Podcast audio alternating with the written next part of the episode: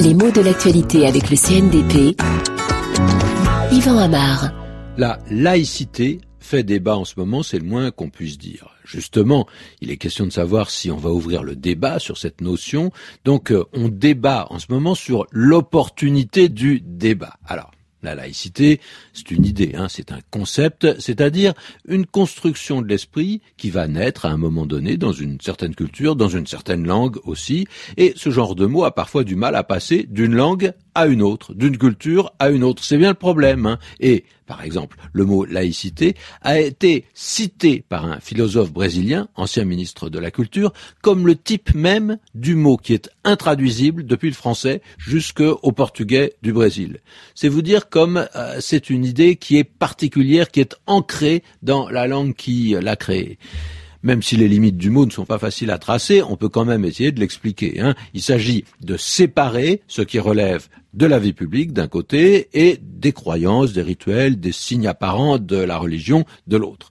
Alors on parle surtout de laïcité à l'école, mais on en parle dans bien d'autres domaines aussi.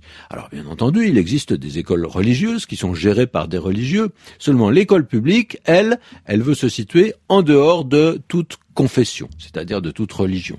On ne donne pas d'enseignement religieux et ce qu'on transmet dans une école publique ne doit pas être euh, influencé, coloré par une croyance ou une pratique religieuse. Autant que possible, le savoir doit rester neutre. Hein. ce qui n'empêche pas que les croyances et les pratiques religieuses de chacun les élèves, les professeurs, les administrateurs sont tout à fait tolérés pourvu qu'on n'en fasse pas état de façon ostensible, c'est-à-dire qu'on ne les exhibe pas, qu'on ne les montre pas de façon délibérée.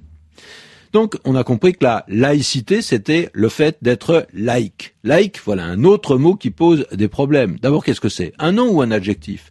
Eh bien, c'est les deux. Mais en tant que nom, il est plutôt rare. Il s'écrit L-A-I-C. Et il désigne quelqu'un qui n'est pas un homme d'église.